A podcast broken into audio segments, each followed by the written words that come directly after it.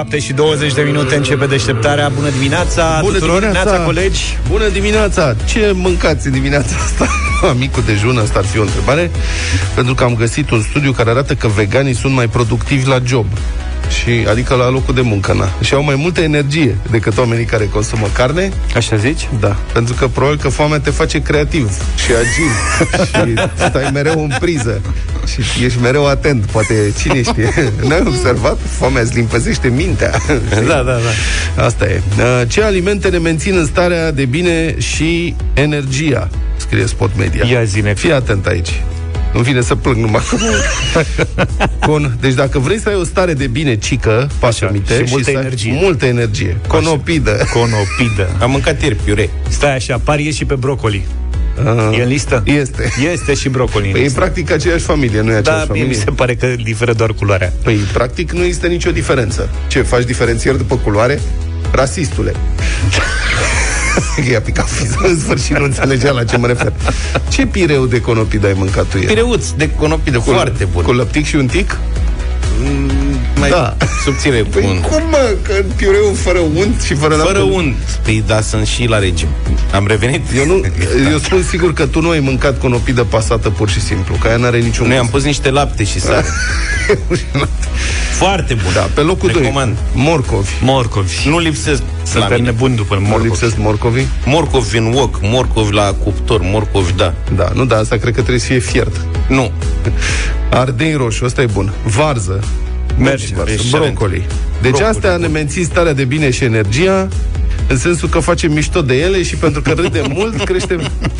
Dar și, atenție, oțetul de mere, ceapa și usturoiul. Oțetul de mere? Da, cred că e o bună dispoziție de la usturoi a doua zi în tramvaiul 41.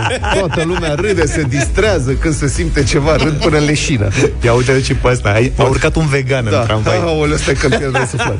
Potrivit studiului, peste o treime dintre angajați sunt triști din cauza alegerilor alimentare pe care le fac.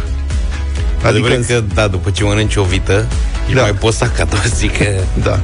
Eu sunt... Știi că- Că îi dau mai mulți bani pe ea sau se ce? termină micii. se digeră greu. Am înțeles că stă vreo două, trei zile. Hai să nu intrăm în astfel de amănunte la această oră, te rog. Da. Nu că ar fi vreo oră potrivită. Și de-aia te poți să cești, știi? Energia se duce pe digestie și Dar tu dacă, dacă bagi niște mici, te moi. Așa dacă o ții din morcov și brocoli, are redigeră, e o caterincă totală, da. Tu ai râde mai mult, dar trebuie să te duci vorba aia, că dacă s-a digerat da. tare repede, de repede pierzi o grămadă de vreme în partea cealaltă. Da, deci asta este. Veganicii că sunt mai energici și mai veseli. Acum să ne uităm la Giuliana, colega noastră Julie, Corect. Care este vegană sau vegetariană, nu mi-e clar. Ceva e cu cred ea. că e oricum. vegană. Dar Da, da, nu e- știe foarte sobră de la știri. Ea e foarte veselă. în E realitate. foarte veselă, râde într-una. Este. Da, da, Noi o da, întrebăm în fiecare din adică o rugăm să ne dea și nouă ceva. Dar nu înțeleg de ce nu-i trecută ciocolata aici sau e tot la vegetale. Am tăiat-o eu de pe listă. Era, Eu de ciocol- acolo. era ciocolată neagră. Deci nu ciocolată, ciocolată, ciocolată neagră. E la fel cum e cu morcovii, nu cred că e importantă metoda de gătire. Știi? Așa Păi- și cu ciocolata. Ea e neagră la bază, ea in- inițial e neagră. După Da. care îi punem lapte, îi punem alune, îi punem... Vezi, gustul omului este foarte ciudat. Eu, de exemplu, nu suport ciocolata neagră că e amară. În principiu. Nimeni aproape nu sunt. În schimb, berea, dacă nu este amară, nu, Parcă n-are farmec. parcă n-are farmec. Deci, Că mintea ta vede ciocolata ca pe un desert. Asta crezi că iar trebuie să o privesc ca pe bere? Da.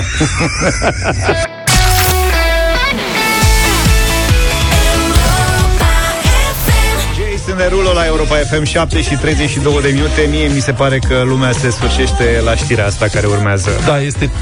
Știți cum se spune în această meserie, în jurnalism, că nu e o știre că un câine a mușcat un om, e o știre că un om a mușcat un câine. Așa e. Și din acest punct de vedere, următoarea știre se califică. Un fost jurnalist de investigație, care a scris două cărți despre Bill Gates, afirmă că acesta găzduia, citez, petreceri nud, nebunești, cu stripărițe, înainte de căsătoria cu Melinda. Moment în care se dă shutdown, ecran albastru, control al del, trei degete în tastatură. Cum adică, mă, petreceri nud, nebunești, cu stripărițe de tocilari? Își jucau soliter pe dezbrăcate. Asta făceau. Sau ceva. Iată ce zice acest domn. O, grăbad, o grămadă, deci relatările sunt coroborate. După aceea e jurnalist de investigație, omul e serios. Aparent așa era. Uh-huh. Deci în mintea mea se scurt-circuitează în momentul ăsta, face hard block. De la, dar nu mai merge decât dacă îl scoți din priză. O grămadă dintre puștii Microsoft de atunci erau tipi tineri în cămăși pătate de pizza de la lucrat continuu la cod software, timp de 2-3 zile. Deci tocilarul perfect. Ăsta este ăla care stă pe calculator, mănâncă încă din gură pe cămașă. Și scrie cămașă. non-stop. Da. Și are pete de mâncare pe el, că el nu face decât să stea la calculator și clipoc, clipoc spre ecran. Și zice, ei organizau niște petreceri destul de nebunești în care ieșeau și luau stripărițe din, Sea- din Seattle pe care le aduceau la casa lui Bill. Gates, ci că, citesc din nou, vizita unul dintre cluburile de striptease nud din Seattle. Deci Acum- există și striptease. am senzația că intrăm în- într-un domeniu în care noi nu prea ne pricepem. Eu n-am fost la un club de striptease în viața mea. Numai ce am mai Nici văzut, noi. am În auzit filme. despre în filme, da. Înțeleg că sunt unele nud total Și unele semi. nud parțial sau ceva. Da? Cine știe să ne spună și nouă, nu, nu citim mesajele pe post, că nu știu dacă am nevoie, dar mă rog. Deci Gates vizita unul dintre cluburile de striptease nud din Seattle și plătea dansatoare să vină la casa lui și să noate dezbrăcate cu el și prietenii lui în piscina sa. Mamă, ce tare. pe care băga scuza cu apă rece sau ceva. Da. Deci hai să ne distrăm. Ce facem? Ne notăm. Notăm! Am piscină, știi ce frumos o să fie? E apa mai rece, da? Luați culoarul 4, vă rog. Un fost director Microsoft a confirmat aceste relatări. Dar a spus, deci vă rog să remarcați cum judecă director Microsoft, dar a spus că nu se întâmpla cine știe ce, două puncte. După care urmează precizarea logică a situației. Ia. Să fii dezbrăcat într-o piscină nu e mare lucru. E o diferență între a fi dezbrăcat într-o piscină cu o grămadă de alți oameni și a fi dezbrăcat într-o piscină cu altcineva sau un pat cu altcineva. Am încheiat citatul. Deci Tare acum complicat, înțe- da. aveți vă, fa- o bănuială de ce e Windows-ul, de ce merge Windows-ul, cum merge? Dacă ăștia sunt băieții care la distracție luau stripărițe și le puneau să noate dezbrăcate când... și ei intrau și ei dezbrăcați, dar asta nu însemna mare lucru, pentru că erau mai mulți. Dacă ar fi fost numai doi, Era se tandreț. schimba abordarea logică. Dar așa fiind mai mulți, e o mulțime și intră în altă parte, în altă abordare logică. Bă, dar știrea asta, deci titlul Da, Avem cartea asta pe cărțile astea pe undeva, că eu le-aș citi Bill Gates găzduia petreceri nud nebunești cu Asta. stripărițe.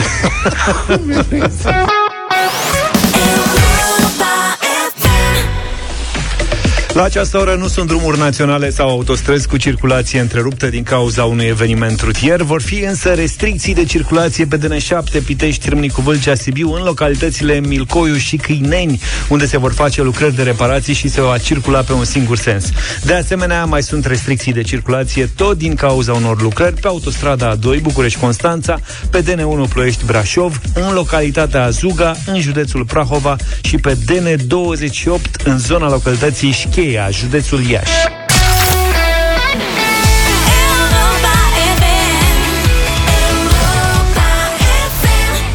Alicia Dixon, The Boy Does Nothing Am ajuns la 7 și 44 de minute Să vorbim un pic despre anticorpi, anticorpii de COVID, că sunt foarte alunecoși. Suntem de mai bine de un an în pandemie și tot nu ne e prea clar care sunt nivelurile bune, corecte de anticorpi după boală sau după vaccinare și de ce sunt diferențe mari între aceste niveluri. L-am sunat pe doctorul Adrian Marinescu, directorul medical al Institutului de Boli Infecțioase Matei Baș din București. Bună dimineața, domnule doctor, vă mulțumim că ați Bună intrat în dimineața. direct. Bun, iată, plăcere. uitați, Vă spun așa, Luca, uh, colegul nostru Luca Pastia, el a făcut COVID. A Da. stat o săptămână acasă, n-a fost Două. două, poftim, n-a fost prea grozav și a făcut testul de anticorp. După i-a ieșit, cât ți-a ieșit, mă? 5,5. 5,5. Eu am 815, însă după vaccinare, la o lună după vaccin. Am prieteni care se laudă cu valori de mii. Unii zic zeci de mii, eu nu cred că există așa ceva după vaccinare. Ce să mai înțelegem noi, care nu suntem de specialitate, nu pricepem nimic? Ajutați-ne să înțelegem. Ok. Bine, există și valori mari, dar în primul și în primul rând cred că uh, trebuie să plecăm de la ideea că m, testarea de anticorp nu trebuie să fie un sport național și că ar trebui doar să ne orienteze. Adică, Cred că în ultimul timp uh, tot ce e legat de pandemie uh, sau despre tot ce e legat de pandemie vorbim mult prea mult, inclusiv despre anticorpi. Um, Că mă gândeam apropo de asta ca o precizare, cred că întoarcerea către normalitate nu înseamnă doar partea epidemiologică, cu mai puține cazuri, ci înseamnă și în plan psihologic. Adică o să ne trezim într-o dimineață și o să spunem nu mai e pandemie, nu mai pun mască, nu trebuie să mai am anumite restricții și ce fac de acum încolo, că eram obișnuit doar cu pandemia. Asta uh-huh. ca o paranteză. Da. Uh, vorbim despre anticorpi. Uh, principial în felul următor. În momentul în care am, uh, m-am vaccinat, am în general mai mulți anticorpi decât dacă trec prin boală. De ce? Cei mai, cei mai fericiți cu ghinele de rigoare sunt cei care au avut o formă de COVID mai ușoară, medie și pe lângă aceasta s-au și vaccinat. Ei au valorile cele mai mari, cele despre care spuneați chiar cu zecile de mii. Uh-huh. Dar ce mi se pare două lucruri foarte importante apropo de laborator. În primul rând trebuie să luăm în calcul că nu putem compara laboratoarele între ele, pentru că sunt unități de referință clar diferite, că în general dacă mă uit la un laborator, în momentul în care mi se spune că e o valoare pozitivă, înseamnă că la acel moment am un titlu de anticorpi care să mă protejeze, dar atenție, e vorba de acel moment, ce va fi peste o lună sau două sau trei, sigur că depinde, depinde mult de fiecare în parte. Uh-huh. Și mai e un aspect, sunt două tipuri de anticorpi, cel puțin așa ca o discuție generală. Sunt anticorpii care mi arată trecerea prin boală și care în general au valori mai mici, cum are colegul noastră 5, 6, 10, și ideal în acea situație ar fi să avem peste valoarea de 10, atunci se consideră că e un titlu protector. Și sunt într-adevăr acei anticorpi neutralizanți, anti-spike, despre care vorbim uh, foarte des și care trebuie să aibă valori mai mari. Cât de mari în funcție de fiecare laborator în parte. În principiu de ordinul sutelor, adică sunt trei cifre, și pentru cei care au trecut prin boală și s-au și vaccinat, în general sunt patru cifre. Spun în general pentru că nu se poate stabili o regulă pentru noi toți. Uh-huh. Și aș vrea să mai spun uh, da, următorul lucru. Vine întrebarea, când trebuie să mă testez? Cât de des? După părerea mea, pot să fac testarea undeva la o lună după ce am trecut prin boală sau în momentul în care am schema completă cu rapelul. Dacă mi-am testat anticorpii după o lună, următoarele trei luni stau liniștit. Încerc să găsesc același laborator ca să pot urmări în dinamică și să văd ce s-a întâmplat după încă trei luni. Nu se repet foarte des, nu să mă duc la cinci laboratoare, că nu mă ajută cu nimic. Mhm. Bun, dar da, dacă situația, adică avem următoarele situații. În aceeași familie, ei s-au vaccinat, soțul și soția, practic, în același timp sau la diferență foarte mică de o săptămână, două, au făcut analiza de anticorp la același laborator și doamna are 150, domnul are 850. Și apare o stare de asta de inegalitate în familie. Adică, bun, sigur, nivelul de referință indicat de laborator e undeva, nu știu, 13, 14, ceva de genul ăsta. Cât de importante sunt diferențele astea? 150, 850? Sigur că dacă am un titlu de protector, un titlu de anticorp mai mare, ă, teoretic mă ajută mai mult, dar ca să nu fie motive de neînțelegere în familie, ar trebui să spunem în felul următor. Indiferent că am trecut prin boală sau ne-am vaccinat, imunitatea pe care o avem nu este doar la nivel de anticorpi. Adică nu contează doar acel nivel.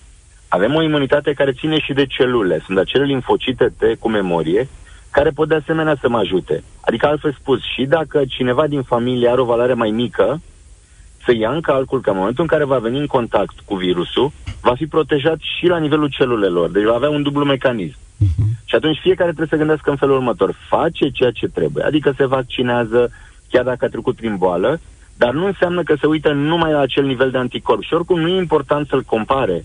Este important ce se întâmplă individual. Dacă cineva are la un dat valoare de 150, ar putea ca peste 3 luni, din momentul în care a făcut testarea, să-și repete acei anticorpi. Și să constate, de exemplu, că în loc de 150 are valoarea 60, mhm. care este oricum peste nivelul de referință din laborator. Sau, din potrivă, s-ar putea să vadă că are în jur de 120. Este strict o orientare și sfatul meu este să nu comparăm cu ce se întâmplă în familie, uh, colegii de serviciu și așa mai departe. Domnule doctor, eu sunt Luca ăla cu 5,5. Ce vă rog, când ar fi cel mai bine să-mi fac vaccinul? Eu am fost bolnav, am terminat la 1 aprilie. Adică dacă stau până dar, pe la jumătate... Dar n-a fost păcăleală. N-a fost păcăleală de 1 aprilie. Nu, nu, de la 1 aprilie am terminat. Am, am infectat pe 17 martie, am la 1 aprilie okay. am terminat, mi-am făcut anticorpii la 5 săptămâni, cum scria la carte atunci, acum nu știu cum mai e. Am 5,5, mi s-a spus că e foarte bine. Era peste 1,4 și am înțeles că în medie oamenii au 3,4, mi s-a spus de la laboratoriu. Am 5,5, deci sunt bombă. Da, ideal, ideal ar fi să aveți peste 10 ca să fie sigur protecția. Acum, nu, dar zic când, când e bine să fac vaccinul. Exact. Ține de forma de boală. N-ați okay. avut o formă Medie... ușoară, ați stat acasă? Am stat acasă, dar p- am avut uh, puls oxi... cum îi zice?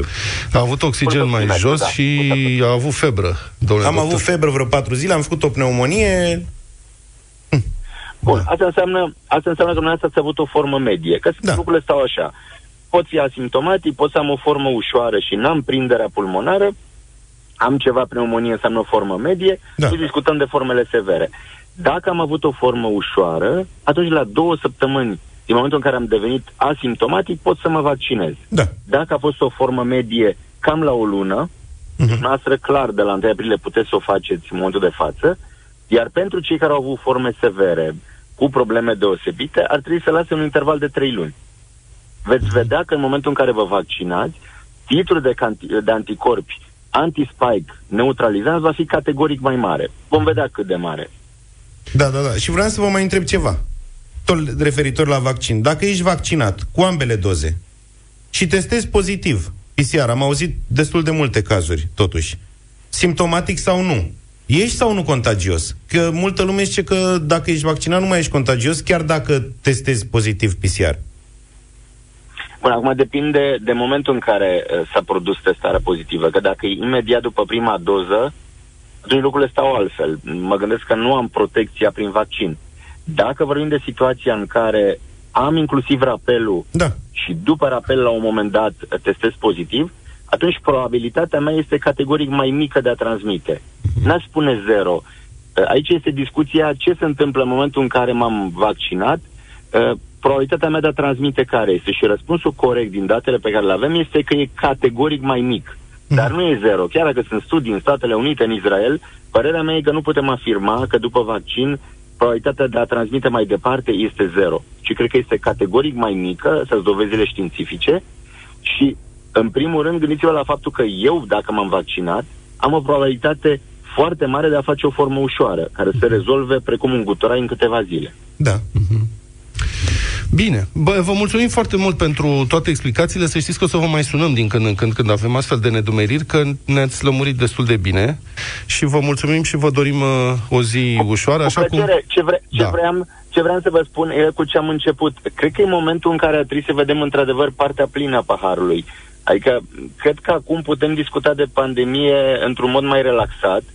Vaccinarea trebuie să fie o normalitate, dar putem să ne uităm cu un ochi și la vara care va veni eh, și care va fi în mod clar mai liniștită. Adică putem să ne facem activitățile, vacanțele și ce ne-am propus și să încercăm un pic să vedem lucrurile mai echilibrat. Nu să rămânem cum se întâmpla la începutul pandemiei sau acum câteva luni foarte focusați și concentrați în fiecare zi Eh, ca și cum ar fi o apocalipsă, că nu este în momentul de față. Da. Acum, ca toți prietenii mei vaccinați și cu mine, noi ne simțim mult mai liniștiți, chiar dacă purtăm mască în continuare, respectăm măsurile, dar, sincer, s-a din punctul nostru de vedere, suntem, presiunea psihologică a scăzut foarte mult. Adică ne simțim protejați. Așa este. Așa uh, este. Mai am, dacă tot am ajuns aici, mai am o ultimă întrebare. Cam când credeți că va apărea o recomandare oficială privind o a treia doză de vaccin? Bine, în momentul de față nimeni, și precizez, nimeni din lume nu poate să garanteze că va exista o a treia doză. Uh-huh. Pentru că nimeni nu poate să preconizeze din punct de vedere epidemiologic ce se va întâmpla. Dar credeți că vor fi, va fi anual? Va fi vaccin anual, cum e la de tanti? Deci, da, până, până la discuția de anual se pune întrebarea ce va fi în toamnă. Că e clar, vara va fi liniștită. Uh-huh. Și întrebarea e, în toamnă va fi valul al patrulea? Eu mă feresc să folosesc cuvântul val, pentru că sună așa, mă rog, într-un anumit fel. Aici problema se pune dacă în, va, dacă în toamnă voi avea mai multe cazuri, v- o să vorbim de persoane vaccinate și vor face o formă ușoară, adică vom transforma uh, COVID-ul în guturai, exact ce spuneam mai devreme, că atunci lucrurile sunt clare.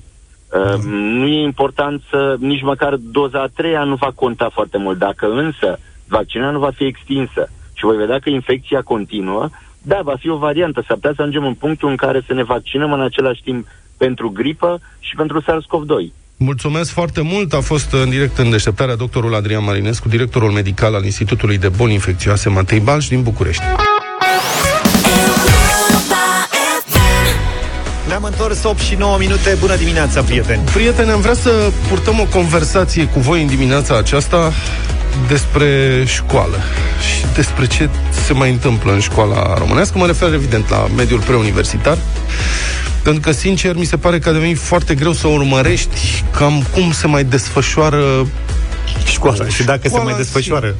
Da, mereu sunt, ba, vacanțe amânate, ba, mutate. Acum înțeleg că urmează niște simulări de capacitate pentru clasele, sau evaluare, mă rog, pentru clasele a doua, a patra și a șasea, care da. trebuiau să se desfășoare în altă perioadă și s-au întors în unele locuri școala se desfășoară fizic. Acum că se trece, uh, mă rog, că rata de infectare a scăzut, se intră în scenariu verde și copiii trebuie să se întoarcă din nou la școală. La școală. Adică am această declarație a Ministrului Educației pentru EduPedu zice așa, dacă vineri, vinerea asta, rata de infectare e mai mică de 1 la mie, atunci școlile din localitățile cu această rată vor funcționa cu prezența fizică a elevilor la cursuri.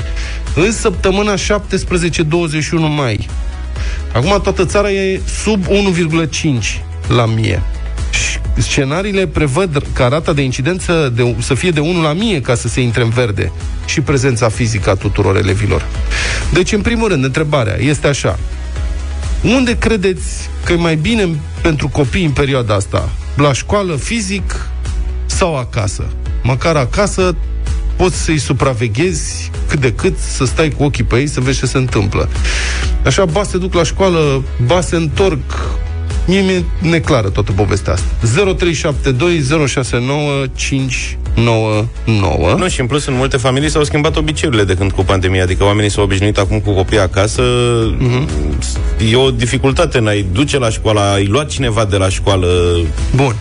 În acest context, aș vrea să reținem și o declarație a fostului ministru al educației, domnul Mircea Miclea, care spune așa, citez, este o greșeală decizia de a ține închise școlile pentru 500.000 de elevi din clasele 5, 7 și 9 11 și asta este de complicat.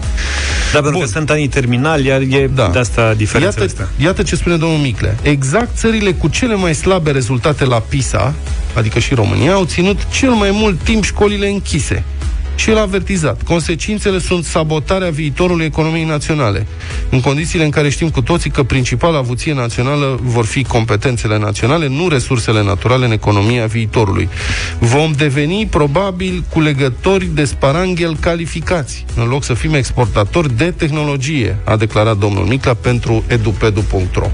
0372 069599 e numărul nostru de telefon, avem câteva minute, deci unde credeți că e mai bine pentru copii în perioada asta, la școală, fizic, adică la școală, sau acasă, să măcar să învețe online și dacă mai înțelegeți ceva din felul în care se desfășoară educația pentru copiii voștri sau pentru nepoții noștri. Că, sincer, noi, așa ca jurnaliști, avem dificultăți să urmărim tot fenomenul, dar poate caz cu caz o fi mai simplu. Sunați-ne, vă rog. Marius e cu noi, bună dimineața! Bună dimineața, Marius! Salut! Bună dimineața! Bună. De la Sibiu. Da. Vă deranjez? Da. Uh, răspunsul e la școală din uh-huh. punctul meu de vedere. Uh, am experimentat ambele variante, cred că precum majoritatea românilor. Da. Uh, în ce clasă? A, a, e băiat, copilul sau copii? În ce clasă sunt? Uh, doi. Uh, doi copii, a întâia, a treia. Uh-huh. Ok. Uh, și am avut ocazia să avem și școala online. Da. Destul de dificil, dar rea- s-a realizat. Uh, și am, acum de ceva timp, uh, deja funcționează cu prezența la școală. Adică, acum auzind uh, ce spuneați, uh-huh. da, într-adevăr, în anumite localități probabil încă se merge pe online sau semi, nu știu, hibrid, dar uh, aici a funcționat fiecare școală după scenariu mă rog, după regulile definite și dacă s-a putut după scenariu verde, adică s-a mers la școală. Și Marius. observ că pentru psihicul da. sau moralul copiilor e mult mai bine de a interacționa și de a face fizic uh, și, uh, și eu cred da, asta. Rog, și eu cred asta. Da, Marius, vreau să te întreb, dacă ar fi să te uiți în urmă așa, la acest an care a trecut, în care a fost mereu s-au schimbat regulile, ba a fost într-un fel, ba a fost în alt fel, cum, care crezi că este efectul asupra educației copiilor uh, tăi? Păi, Școala asta, spun, de... efectul, uh, un, un efect observat de mine, care sunt, în general, și am fost și sunt foarte ocupat, este faptul că ne-a apropiat mai mult, pur și simplu, uh, anul ce a trecut. Uh, deci educația, o, o parte din educație a fost uh, mai intensă în zona de familie. V-ați implicat voi mai mult în educație, asta îmi spui? Ne-am, ne-am implicat și am și observat rezultate, pentru că anumite lucruri nu se studiază și nu se vor studia niciodată la școală. Mulțumesc foarte mult, Marius, pentru intervenție. E Flavius cu noi, bună dimineața! Bună dimineața, Flavius! Neața. Bună dimineața! Da. A, Din punctul meu de vedere, școala n-ar fi trebuit să se oprească deloc. Copiii trebuia să meargă, chiar dacă a fost pandemie, trebuia să meargă mai departe fizic la școală. Pe zona de online, din ceea ce am văzut, și am copii în clasa 11, a 9 și a 6 Da. uh, s-au acumulat foarte multe goluri care, hai că poate la cel din clasa 6 are timp să recupereze, dar cel care e în 11 acum și urmează anul viitor să dea un bacalaureat și un examen de admitere la o universitate, dorim noi una bună de prestigiu, va trebui să depună un efort foarte mare ca să ajungă la nivelul unde e necesar să poată să fie admis în universitatea respectivă. Online-ul, din punctul meu de vedere, a fost un fiasco, sau aproape un fiasco, hai să zicem, să nu zicem general, că poate sunt zone și sunt uh, școli de, poate s-a performat mai bine, dar cred că marea majoritatea cazurilor a creat niște goluri foarte mari din punct de vedere ecuațional și s-a mai întâmplat un lucru care eu iar îl văd foarte negativ. Uh, copiii au stat izolați, ceea ce din punct de vedere social e și așa o problemă cu socializarea la vârsta asta. Unii socializează foarte greu între ei. Uh, i-a pus într-o... i-a izolat foarte tare și va crea niște probleme pe termen lung, părerea mea, din punctul ăsta de vedere pentru generația care acum a trecut prin pandemie la vârsta de 12, 14, 15, 16 ani. Mulțumesc, Flavius, pentru intervenție. În- Într-adevăr, sunt de acord cu tine în cea mai mare parte. Am îndoieli în privința faptului că școlile ar fi trebuit să fie menținute deschise. Aici trebuie să pui în balanță. Problema e că s-ar fi transformat mai mult ca sigur în medii de contagiune, în focare și uh, s-ar fi îmbolnăvit mulți părinți și mulți bunici. Aici a fost, de fapt, uh, calculul făcut, balanța în care au trebuit puse aceste riscuri. Gianina, bună dimineața! Bună dimineața, Gianina. Bună Cred că dimineața, Ultimul din Iași. telefon. Da, te rog, Gianina, te ascultăm. Eu am două fetițe la școală, una în clasa 8 și una în clasa 11. Vreau să vă spun că uh, vis-a-vis de învățământul online, uh, proporții de 50% sunt mulțumită. Ar fi trebuit ca uh, copiii noștri să meargă la școală. Uh, efectele uh, negative privind educația lor le văd uh, foarte negative pe termen lung și da. se vor vedea peste ani, poate nu anul ăsta. Uh-huh. Suntem foarte emoționați, nu numai noi părinții, ci și uh, uh, copiii noștri vis-a-vis de examenele care urmează. Da. Uh, Ce Nimeni nu perioadă s-a gândit dificilă. și efectul psihologic al copiilor, uh, cum au spus și părinții dinaintea mea, uh, lipsa socializării se vede, uh, au niște emoții uh, fantastice, să nu ne dezamăgească, Uh, pentru că presiunea este foarte mare, toți dorim ca, uh, mă rog, copiii noștri să intre la licei bune și de aici se vede. Re- Mulțumesc foarte mult, Gianina, pentru intervenție și vă mulțumesc tuturor pentru telefoane și celor care nu mai aveți eh, timp să intrați. Sunt foarte bune intervențiile voastre și uite, o să vorbesc cu domnul Striblea să facă în România în direct niște, cum să spun, dezbateri mai ample pe subiectul ăsta, care mi se pare foarte important.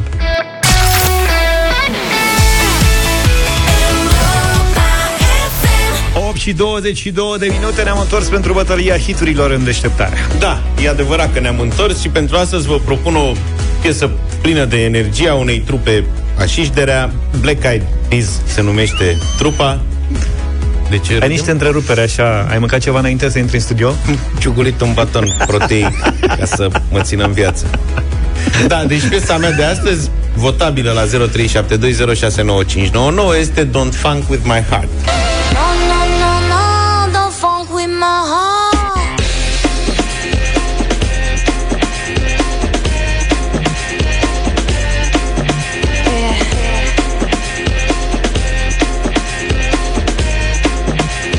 Cu accente rock. No, no, no, no, don't funk with my heart. If I take you home. Dacă Vlad nu menționează nimic despre videoclipul acestei piese, înseamnă că nici nu merită. Este o canapea roșie în acest videoclip pe care apare Fergie trătită pe o rână și care e drăguț. Dar, Dă să se audă și piesa. hai mă, lasă cât să mai dai. Hai, Dă mă, că deja s-a 3 auzit minute piesa, de nu piesa. știe. S-a auzit Gata, piesa, da. Eu apelez la o piesă uitată pe un colț de etajeră. N-am mai ascultat-o de foarte multă vreme și chiar uh, e păcat lucrul ăsta. Don't Matter se numește, Aiken uh, e artistul.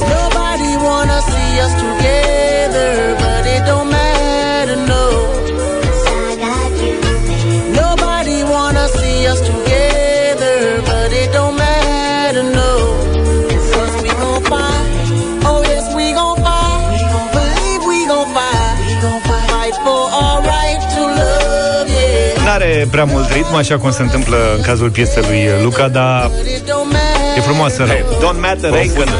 0372069599. Stai, domne, că am și eu o propunere. Propunerea mea este despre viitor. Pentru că dacă mai merge școala cum merge vorba domnului Miclea, în viitorul nu prea îndepărtat, o să trăim cu toții în paradisul gangsterilor. Gangsta Paradise de la Coolio.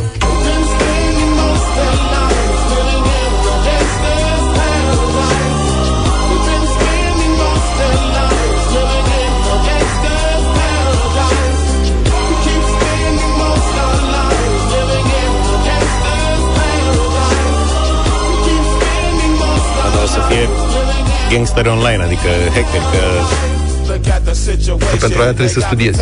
Așa și trăim. în- în acest video, în videoclipul acestei piese apare și doamna Michelle Pfeiffer și vă recomand să vedeți. Foarte frumoasă, foarte drăguță. Deci nu trăim în paradisul gangsterilor, ci în paradisul verde deocamdată. Unii, unii dintre noi, da. Bine, 0372069599 Alături de noi e Lucian. Bună dimineața! Neața. Salut, Luci! An. Bună dimineața, bună dimineața, dragilor. Uh, La fiu, ai votul meu, Econ. Îți mulțumesc din suflet. Da, Candidez data viitoare. ești rudă cu Econ, iartă-mă că... Da, da, da, da, da, da, dar un pic mai alb. Mulțumim tare mult, Lucian. Mulțumim, Luci. Surpriză, primul. Tinu, bună dimineața! Salut! Bună dimineața, Neața. uh, no, no, no, don't fuck with my heart. Da. O dimineață plăcută. Vă mulțumim, Mulțumim, tare mult. mulțumim frumos. E și Dan cu noi, bine Salut, venit. Dan. Salut, Dane! Dan de la Cluj, îmi place de la Black Eyed Peas chiar și I got the feeling, deci Black Eyed Peas astăzi, cele bune. Un mare Mulțumim. fan Black Eyed Peas, mulțumim. Marius, bună dimineața! Salut. Salut, Marius. Bună, bună dimineața din nou. Să- Uh, Black Eyed Peas pentru canapeaua roșie. Ah, uite cine Ai a văzut văzut? videoclipul, cine știe?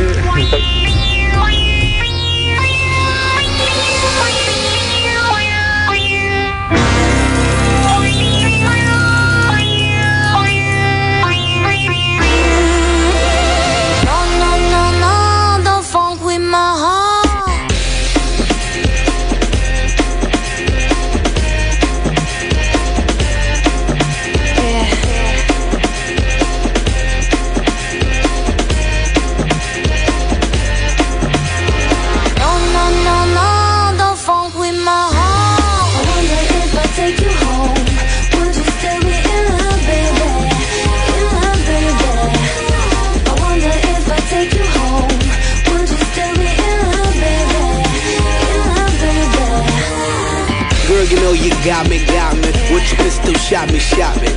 And I'm here helplessly, in love and nothing can't stop me. It can't stop me once I started, can't return me once you bought it. I'm coming, baby, don't doubt it. So let's be about it. No, no, no, no, don't funk with my heart. Baby, have some trust and trust it when I come with lust and lustin'. Cause I bring you that comfort. I ain't only here cause I want your body, I want your mind too. Interesting is what I find you, and I'm interested in the long haul. Come on, girl. Yeehaw! I wonder if I take you home,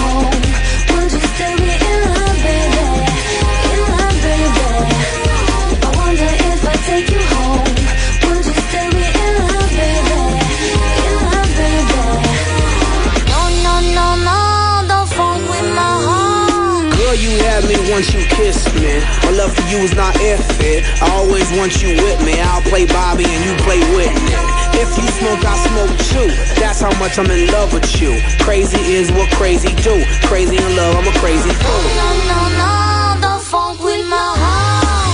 Why you so insecure when you got passion and love her? You always claiming I'm a cheater. Think I up and go leave ya. for another senorita. You forgot that I need ya. You must have caught amnesia. That's why you don't believe her. Well, yeah, check it out.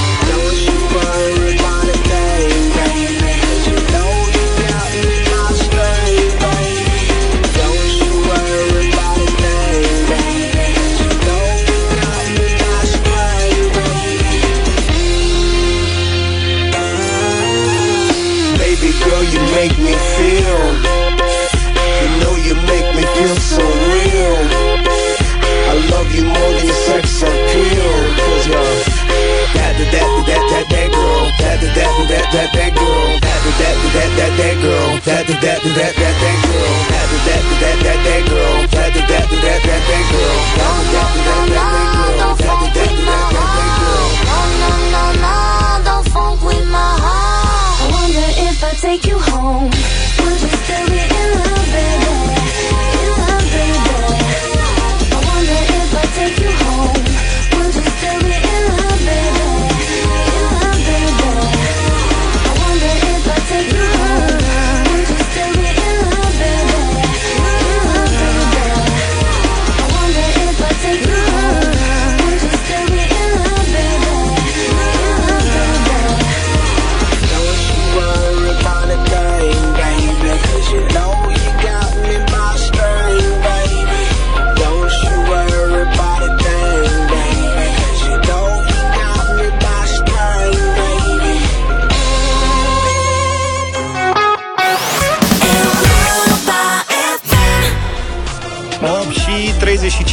minute Sper că sunteți uh, pregătiți pentru concursurile noastre Nu ratați Marea Migrație Avem o parolă și astăzi O dăm în câteva minute La fel cum vă invit să nu ratați dublu sau nimic Ce premiu avem azi, Luca? În bani. Primim în bani și obiecte. Cam cât? Azi? Da Începem de la 300 de euro Așa. Umblăm la 600 Așa. uh, 1200 și surpriză 1400 de euro Ne dai un domeniu ceva? Nu Haide, mă, dă. Hai mă, dă Dă-mă un la a domeniu doua Am păstrat întrebare. domeniul de ieri Nu, la a doua întrebare. La a doua întrebare Da, da, mă pui hai. într-o dificultate fără precedent Da. Stați să vedem Ia. A doua întrebare este din istorie Din istorie Istorie recentă, istorie... Din moarte. istorie Hai mă, punct. zici tu, istorie mai nouă, mai veche. Mai veche Ce rău e Mai veche. Istorie mai veche, cum sună asta Bravo Eroi Greciei antice. Istorie mai veche la întrebarea a doua la dublu sau nimic Am și eu un concurs, fiți atenți Nimic nu face ziua mai bună decât să începi să te gândești la ce să mănânci mai târziu și orice ai găti, important este să știi cu ce gătești. Tocmai de aceea vă facem cunoștință acum cu puiul fericit de la Agricola, crescut în ferme proprii în tihnă cel puțin 56 de zile. Puiul fericit este hrănit 100% vegetal, din care 70% porumb. De asta puiul fericit are culoarea gălbuie, exact ca puii crescuți lent în gospodăriile bunicilor. Dar ce e și mai important, Agricola nu folosește niciodată antibiotice în lanțul de producție al puilor fericiți și al cocoșeilor de pădure din rase de găini cu creștere lentă. În situațiile rare în care păsările au nevoie de tratament special, la Agricola se folosesc preparate naturiste. Puiul fericit este deci un pui extra sănătos care te ajută și pe tine să-ți menții sănătatea. Dacă vreți să descoperiți și cât de delicios este puiul fericit de la Agricola, vă invităm la concurs. Sunați-ne la 0372 069599, număr cu tarif normal și puteți câștiga premiul oferit de Agricola, un pachet savuros cu pui fericiți și cocoșei de pădure pentru mese 100% delicioase. Acest pachet în valoare de 190 de lei poate fi acum chiar al tău dacă ai fost atent și ne poți demonstra că tu știi cu ce gătești. Hai să vedem cine intră în direct. Îl avem pe Ioan. Bună dimineața! Bună dimineața! Ce faci, Ioan? Acum am venit de la muncă. Acum ai venit de la muncă? Fii Da. atent că te facem fericit dis de dimineață. Spunem cum este crescut puiul fericit de la Agricola. Crescut cu porumb 70% Da. și fără antibiotice. Fără antibiotice, ăsta e un detaliu foarte important. Mă bucur tare mult că l-ai reținut. Gătești? Și tot, tot vegetal. Așa este. Gătești? Da. Ce ai vrea să încerci cu puiul fericit? Ce ai vrea să încerci să gătești cu el? Mm, Ceva la ceaun. Ceva la ceaun. Bine. Felicitările noastre. Ai câștigat premiul de la Agricola. E vorba de un pachet cu pui fericit și cocoșii de pădure pentru grătar și pentru ceaun, toți fără antibiotice. E bine? Da, foarte bine. Perfect. Pe voi toți vă așteptăm și mâine la un nou concurs, iar pentru mai multe informații despre creșterea fără antibiotice a puilor de la Agricola, intrați pe fărăantibiotice.agricola.ro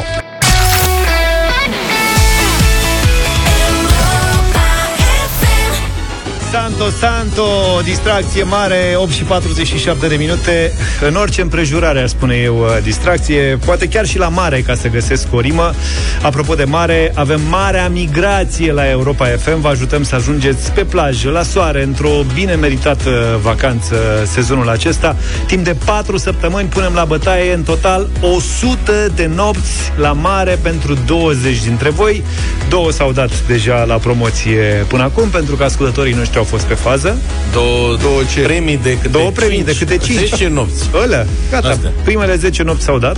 Da. Avem doi ascultători care își, își pot alege perioada, Perioada. în care să meargă Asta e mișto. la mare. Asta Practic, e dacă tare. vrei în noiembrie, poți să te duci în noiembrie. Când vrei tu te duci la mare. Numai tu vrei în noiembrie. da, avem un... uh, un Trebuie să povestim acum, că Da, nu o se să poate. povestim, dar mai încolo. Mai încolo. Avem un sejur de 5 zile la Olimp, o cameră dublă în regim de demi-pensiune la un hotel, complex hotelier de 4 stele. Acolo ajungeți dacă vă jucați puțin cu noi, dacă ascultați deșteptarea și aflați care este parola zilei. După aceea trebuie să intrați repede pe site, pe europafm.ro și să scrieți acolo parola zilei la secțiunea concursuri și câteva date despre voi. După aceea ascultați drum cu prioritate și dacă vă auziți nominalizați, îl sunați pe Radu și el vă acordă premiul despre care am vorbit, 5 nopți la mare. Așadar, Faci lucrurile foarte complicate. Practic, Așa. noi zicem acum parola, Te ea se înscrii pune pe pe site site și după aia te anunță Radu Constantinescu. asta este. Da, Bravo. dar trebuie să fii și pe fază când te anunță. Păi, fii pe fază. Ce? Să lași vorbă la lume când aude numele tău să te suni. Vacanță la mare. Colegi, parola de astăzi este Așa? Scoici. Scoci. Scoici. Nu, Scoici. scoci. Scoici. Scoici. Scoici, că merge la mare. Merge, nu scoici. știu. Eu știu pe aia de ieri. Șlapi. Nu, nu, nu, nu, Nu mai băi, încurca îi lumea. încurci. Astăzi Oprește-te. parola este scoici și ea Scoici. se pune pe site și după aia te cheamă Radu Constantinescu, parcă ai primit concediu. Da, scoici. Deci, scoici azi. Și te duci Auzi, la da? mare, la festival. Da. Bine. Dar ai și parolă porumbelul asta? Bomboane? Uh, nu, dar putem inventa dacă vrei. Gozia. Nămol, nămol. Nămol. Nămol, nămol, nămol. Ar fi frumos să mergem la mare și să prindem și un festival. Că Păi ce te împiedică? Păi, mă- facem noi festival. Dacă Știu. nu se mai țin, facem noi festival. Nu știi care e- am senzația că e o, adică autoritățile nu reușesc să îi- se hotărască odată, adică să Dacă dea se o dea drumul la- utilitate certificatului de vaccinare, se tot vorbește, bun, ok, dacă ești vaccinat, dacă îți faci test PCR, Mhm. dacă ai trecut prin boală, hai să poți să faci niște lucruri, să participi Să la... bumți, bumți. Da, nu doar asta. Adică, pentru oamenii care sunt protejați, hai că a trecut un an, hai că acum se poate. De ce nu facem Da. nimic? Și am văzut ieri AROC. AROC este Asociația Organizatorilor de Concerte și Evenimente Culturale. Mhm. S-au adresat din nou președintelui României, uh, i-au solicitat să se implice activ în rezolvarea problemelor sectorului cultural, care este afectat de pandemie, ignorat de guvernanți, mă rog, și în general autorităților. Nu e prima dată, acum o lună și jumătate, peste 800 de organizații culturale din România au mai făcut un apel asemănător la autorități. Hai luați niște decizii, hai faceți ceva. Hai să știm cum ne pregătim. Mie mi s-a părut că au început să miște cumva, cumva, dar nimic concret. Bun, l-am sunat pe Edi Chereji, prietenul nostru, Edi Chereji, directorul de marketing de la Antol și Neversi, două dintre cele mai mari festivaluri uh, din România. Bună dimineața, Edi! Salut, Edi! Bună dimineața, bună dimineața. Edi, chiar așa, ce s-a întâmplat după apelul vostru de acum o lună și jumătate? Uh, Ce s-a întâmplat? Nici o reacție din partea președintelui. Um, Aveam o speranță că va exista um, această intervenție, această mediere din partea dumnealui. Uh, și, bineînțeles, în paralel, ați văzut și voi că s-au uh, discutat, s-au făcut tot felul uh, de propuneri.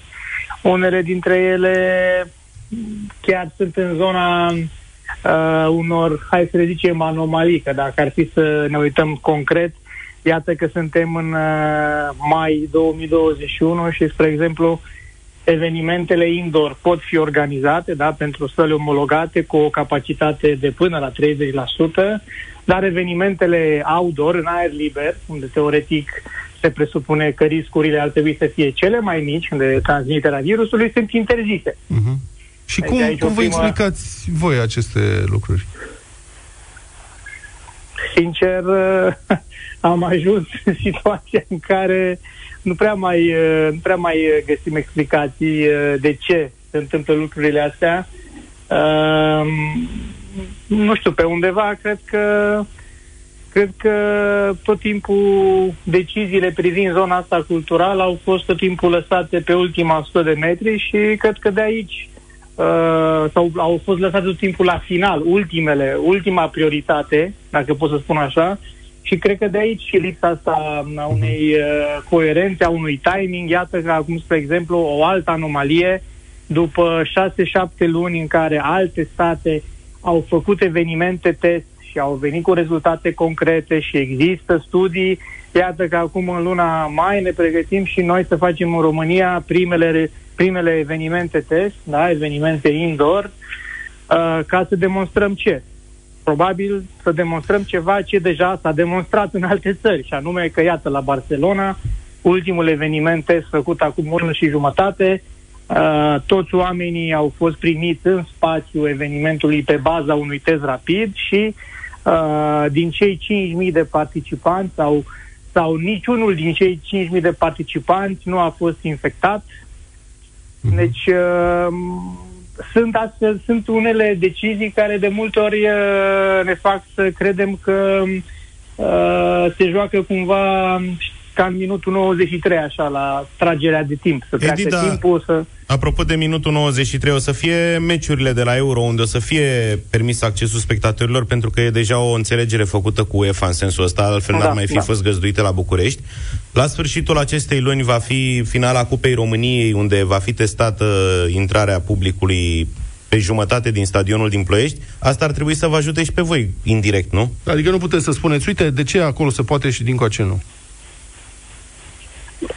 În primul rând, noi nu am mers uh, niciun moment cu uh, abordarea asta, hai să ne uităm peste gardă, să arătăm cu degetul către Nu, dar e o ceilalți, deci modalitate. ceilalți- Adică, stai puțin, Știu, Edi, dar într-un am fel, mers da, cu e, degetul. e de înțeles prudența autorităților pentru grupuri, adunări mari, e de înțeles. Și până la un punct, sigur, e justificată această prudență. Nu vrem să creăm acum focare.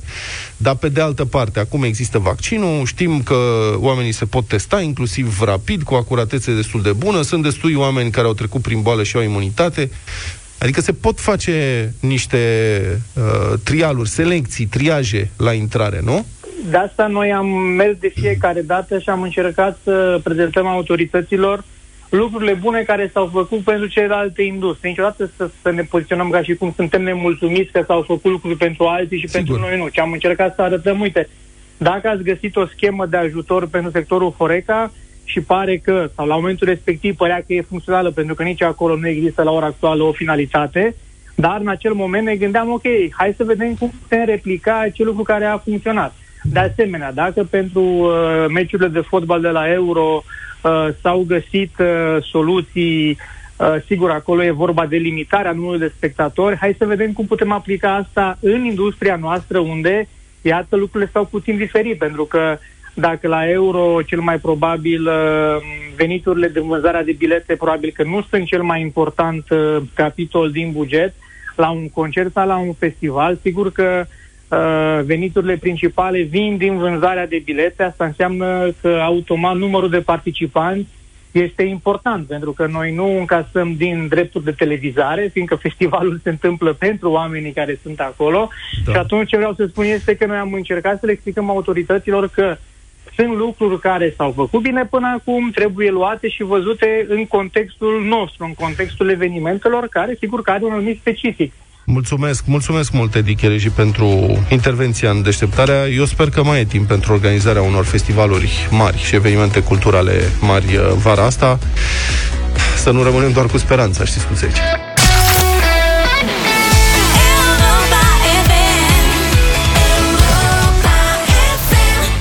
9 și 9 minute, Busy Nation la Europa FM. Bună dimineața, Moise Guran. Bună dimineața și bine v-am găsit! La mine în sat, până în faza a treia de vaccinare, era un singur om vaccinat. Acum suntem doi, că nevastă mea nu se pune, că n-are aprobare de a fi om de la tata popa, ups. de la Constanța. Dar până să fim doi, se strângea lumea ciopor pe omul vaccinat și îl întreba Cum te simți, nene? Te-a durut? Ți-a fost rău? Ți-au crescut antene? Iar el răspundea Mă simt cel mai deștept om din sat. Păi dacă sunt singurul, Râdem, glumim, dar vă spun sincer că ce mi-au auzit urechile în lumea rurală prin târguri și piețe de când cu hype-ul național de vaccinare s-a înscris perfect în transhumanța dramatică dintre teamă și ridicol a poporului nostru. Mi-e frică, domnule, de mor să fac injecția aia, mi-a zis odată o femeie de la centru școlar de natație, să știți. Bărbatul meu m-a amenințat că îmi rupe dinții dacă mă vaccinez, am auzit de la o doamnă precupeață. Și asta era chiar înainte de dezbaterea noastră actuală dacă femeia este sau nu și ea om. Busy Nation cu Moise Guran la Europa FM. Percepția generală este că riscurile de infectare sunt mai mari în mediul urban decât în cel rural, pentru că într-un bloc locuiesc mai multe persoane decât într-un sat. Ca trăitor de viață la bloc și de un an la sat, vă spun că, într-adevăr, locuitorii unui bloc sunt mai aglomerați pe casa scărilor și în lifturi, dar cele mai multe cazuri socializează, adică se întâlnesc, vorbesc, se salută, se cunosc, își dau mâna sau ciocnesc un pahar, mult mai rar decât românii de la țară. Din acest punct de vedere, aceștia din urmă sunt mai expuși epidemiilor decât populația urbană, chiar dacă lipsa quasi completă a asistenței medicale îi face mai puțin vizibil pe raportările zilnice de COVID. Însă pe mortalitatea generală de anul trecut, aceasta a fost comparabilă sau chiar mai mare în mediul rural decât în cel urban. Asta deși 46% dintre români locuiesc la sat, față de peste 53% în orașe. Pe de altă parte, România este una dintre cele mai rurale, dacă nu cumva cea mai rurală dintre toate țările Uniunii Europene, unde media locuitorilor trăitori la sat nu este de 46% ca la noi, este de sub 30%. În aceeași logică, rata de vaccinare a românilor de la orașe este acum de peste 30%, similară cu media UE, pe total. Guvernanții au pornit, cum spuneam, de la ideea aparent logică și anume că fiind locuri cu populație mai densă, orașele trebuie vaccinate cu prioritate. Sau poate doar le-a fost mai ușor să organizeze infrastructura de vaccinare, căci uite, cu două centre de vaccinare în weekendul trecut în București, s-au vaccinat mai mulți cetățeni români decât în 5 luni de când a început vaccinarea în tot județul portuar, agricol și fotbalistic Giurgiu. Sau poate că pentru autoritățile din România populația rurală nu contează, la fel cum nici economic nu contează, la țară fiind cei mai mulți români aflați în căutarea unui loc de muncă. La fel cum nici educațional nu contează, la țară fiind cei mai mulți suplinitori necalificați, cam o treime din cadrele didactice, dacă nu mă înșel, pentru că statul nu este interesat să-i plătească suplimentar pe dascălii care ar dori să meargă să facă educație copiilor de la sate.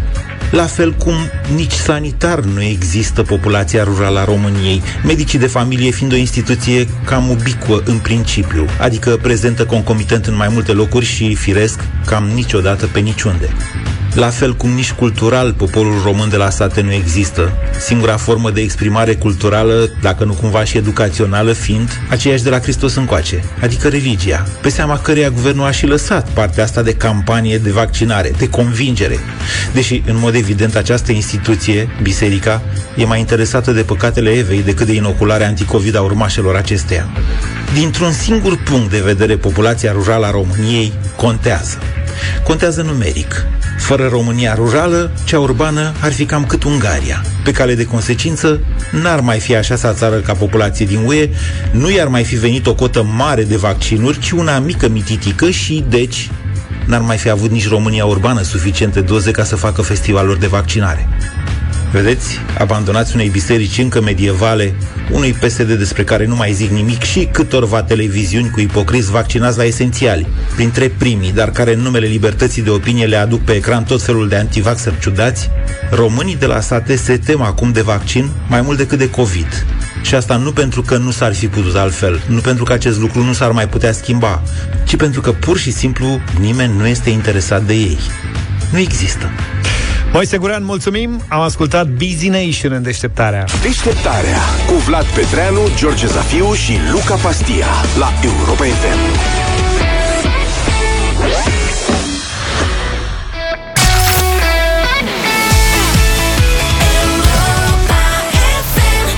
În câteva câteva minute, dublu sau nimic. Avem un super premiu, 2400 de euro în această dimineață. 9 și 21 de minute acum. Idei de afaceri penale în vreme de pandemie. Sigur, au fost date multe ajutoare pentru afacerile afectate de pandemie și în multe locuri aceste afaceri au fost șperțuite, mai mult sau mai puțin barbar, adică unele au fost, ce să zic, spectaculoase, da? Adică, știți, Adrian Ionel, Unifarm, O, da. șperți, contracte pe măji neconforme, milioane de euro, șpaga lui e acuzată, acum e trimis în judecată, 760.000 de euro. Cred că e în top 5 mondial. Nu cred că e în top Ah. 5 mondial, dar la noi în țară sigur a ținut prima pagină. Mamă, dar cum a fost momentul ăla, știi? ce s-o fi gândit? Sigur, e presupus nevinovat până la decizia instanței. Să precizăm asta. Ce s-ar fi gândit dânsul dacă s-ar fi gândit? Mama, acum e momentul. Pandemie, acum se fac banii, știi? A fost pe Lasă-i- fază. Lasă-i pe fraieri. Uh, Noi să ne aranjăm. Uh, bun. Dar alte deturnări sunt mai degrabă caragioase și unele dintre ele poate cu bune intenții pe undeva. În orășelul japonez Noto, situat în prefectura Ishikawa, edilii au plătit 25 de milioane de ieni, adică aproximativ 200 de mii de euro, pe un calamar roz de plastic lung de 13 metri. O statuie tip calamar de plastic. Roz. Roz cu luminițe. Roz bombon. Pentru cine știe. Roz cu luminițe, roz cu luminițe.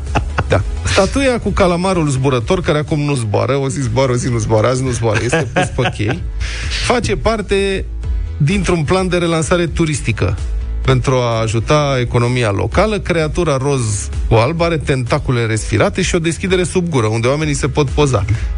Deci dacă ajungi în orășelul Noto din prefectura Ishikawa, poți să-ți uh, faci o poză în gura la calamar. Da. Eu la calamar, cum ar veni. Au primit, deci s-au primit acolo subvenții de 800 de milioane de yen de la guvern ca să se depășească perioada dificilă și autoritățile locale au decis ce să facă cu bănuții. Să ajute oamenii sau să cumpere calamarul. Și au zis, hai la calamar, tata. Poate n-au prea avut cazuri. Acum, mie mi se pare foarte interesant și lucrul ăsta mi l-am notat undeva, că în Noto calamarul este o delicatesă tradițională. Deci este ca în vurvurul, dar pe japonez. Da, mă, adică... ceva tradițional acolo. Da. Trebuie să ajungem aici. Să La vedem. calamarul de noto, da. Da, ne face și poză dacă e, dar pe mine mă interesează mai degrabă să gust. În acest timp, în California, un domn care a declarat că are patru afaceri afectate de pandemie, nu doar una, s-a dus cu lista, a primit 5 milioane de dolari ca ajutoare. Mamă! Da. Cred că avea afaceri mari. Sigur, niciuna dintre ele nu funcționa. Asta spune și ceva și despre modul în care sunt verificate unele lucruri pe aici pe acolo. De 5 milioane de dolari ca ajutoare și a cumpărat următoarele lucruri. Un Ferrari, un Bentley, un Lamborghini, Cred că a luat exemplu de la un alt om de afaceri de care am auzit, care are mai, mai multe mașini. Și a zis, asta este situația. Un Ferrari, un Bentley, un Lamborghini, mai multe vacanțe exotice și cheltuieli personale deosebite, fiecare luptă cu boala cum poate, în mod evident.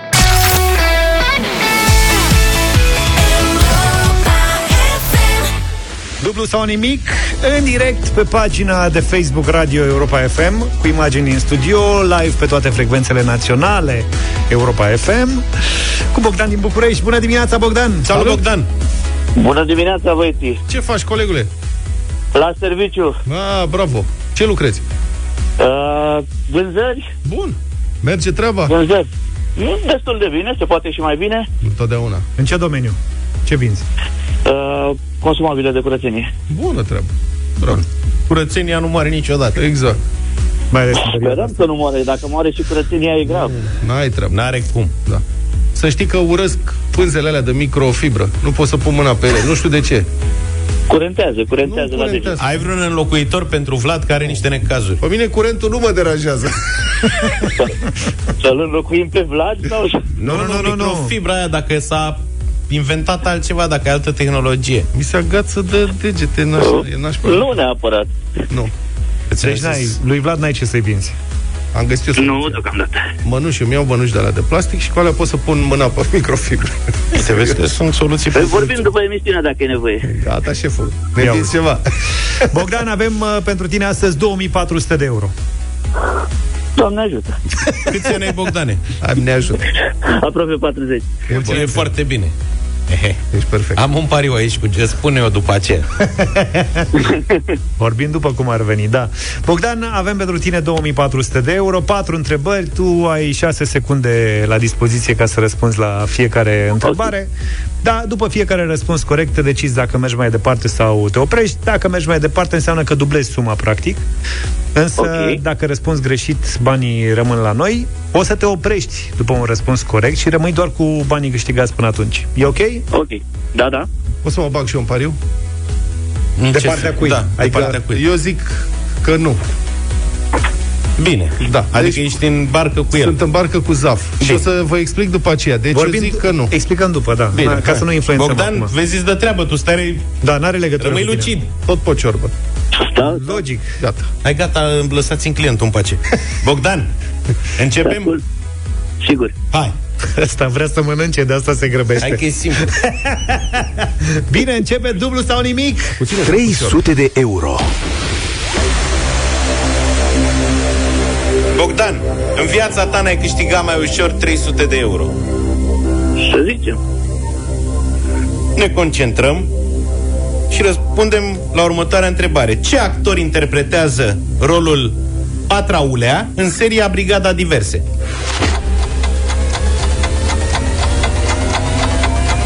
Puiu Călinescu.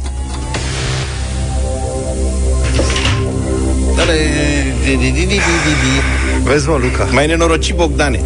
Hai să-mi dai o ciorbă și hai să-i dai și lui Zaf o ciorbă. Da, Că cu am tăieței. pierdut Două ciorbe. Cu tăiței. Celălalt puiul Călinescu era trandafir. Cine mai erau? Bogdane. Jean Constantin, e clar că dacă nu e unul celălalt. Pe asta era. Patraulea. Trandafire, dormiți, mă. Pentru că de ce? Da. Situația este Pentru că următoarea. i-am încurcat. Ei, Luca, el crede că toată lumea din țara asta știe pe din afară cum știe el seria Brigada Diversă, Păi nu, care stai este așa un puțin. film bine cunoscut într-o anumită perioadă, un film șed. Bă, dar nu toată lumea știe. Eu, de exemplu, nu știu tot ce știi tu de acolo. Păi uite, Bogdan îl văzuse, doar că i-a încurcat pe ăștia doi. I-am încurcat. Păi știi că erau pe acolo. Și George era convins, domnule, e foarte grea întrebarea. Eu Să știi știi că că în condițiile în care mie îmi place Brigada Diverse, am văzut și revăzut filmul de atâtea ori, dar tot sunt convins că e dificil o întrebare de genul ăsta. E foarte nișată. Eu știu E cine ca a și jucat. cum ai, adică e mai simplu să întreb care sunt cei doi membri ai formației Roxette. Da. Lui George îi se par facile întrebările din muzică, mie astea din cinema. Nu din cinema, din Brigada Diversă. E o diferență, nu din cinema. Păi cum adică? Cine a regizat Odiseea Spațială 2001? Kubrick. Oh, ce știe? E. Nu, Băi, nu, nu, nu, nu, la filme nu-l bați. La și filme de asta nu-l bați? are senzația că toată lumea știe măcar un pic din ce știe și el. Și acum, Bogdane, iar asta, bun. iar asta e o întrebare simplă, nu e complicată, doar că nu-ți vine așa... Săracul, hai mă să nu mai ținem, că omul este Bogdan, amărât. ne pare De rău. acord? Da.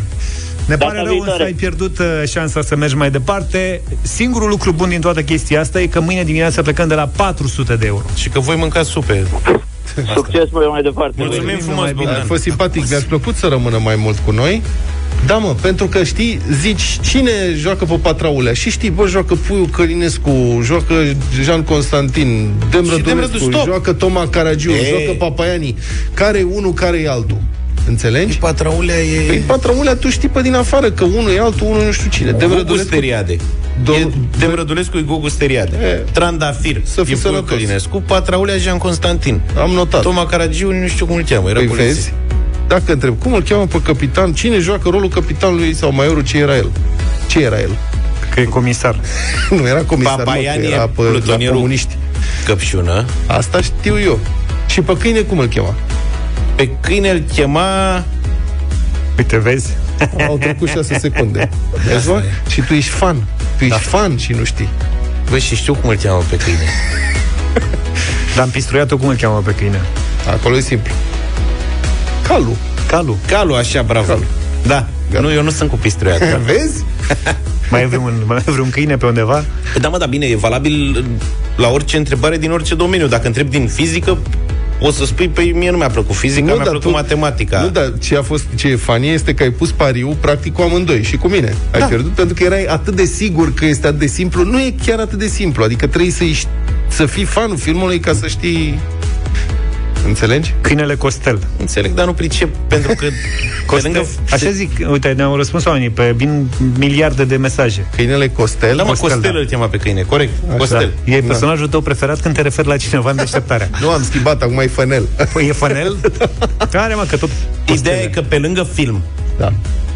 au apărut și foarte multe meme-uri, uh, sonerii de telefon cu pasaje din BDA, adică nu e numai filmul. Da. Poate nu ai avut stare să vezi filmul, dar n-ai cum să nu fi văzut scene Patrouleu. de cop- Exact. Caragiu e capitanul, Iurie Darie e tovarășul major. Tovarășul major era Iurie Darie. Dar Caragiu nu are nume, e doar capitanul. Are Da. nume? Cum să n-aibă nume? Capitanul cum? Caragiu. Pe mine mă întreb, serios.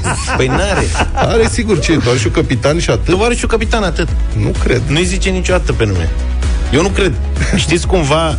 Da. Capitanul din to- că Toma Caragiu are și Da. nume în brigada diverse sau cum crede Luca e doar toarșul capitan și atât? Panait. Păi vezi, a mă, venit. Panaite! of, of. Hai că a am venit. venit. bravo, da, uite, Panait îl cheamă. Păi ce să zic, am pierdut 300 de euro și eu. Și, și ai pierdut, fii atent, ai pierdut 300 de euro, dar și un set de vreo cei șase întrebări, că acum am rezolvat toate Păi nu mai răspunsurile. pun întrebări din brigada diverse, că nu vezi, sunt grele. De ce poți să o păstrezi pe asta cu Panait? Mamă, și e și grav dacă nu știi că acum s-a vorbit... S-a uh, vorbit mult. Deci, La lecție. tovarășul capitan Panait, La lecție. țineți o minte N-ai, ai fost atent la lecție. trecută. că undeva, la un moment dat, Da. o să existe întrebarea asta. Bine, deci când mâncăm și noi ciorba aia cu teiței? Nu știu.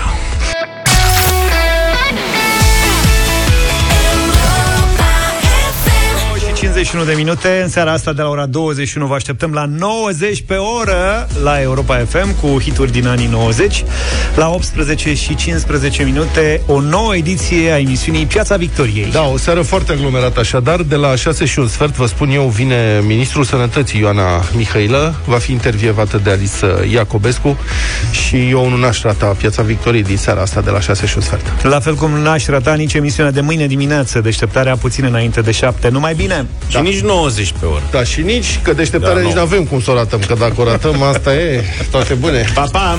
Deșteptarea cu Vlad, George și Luca. De luni până vineri, de la 7 dimineața, la Europa FM.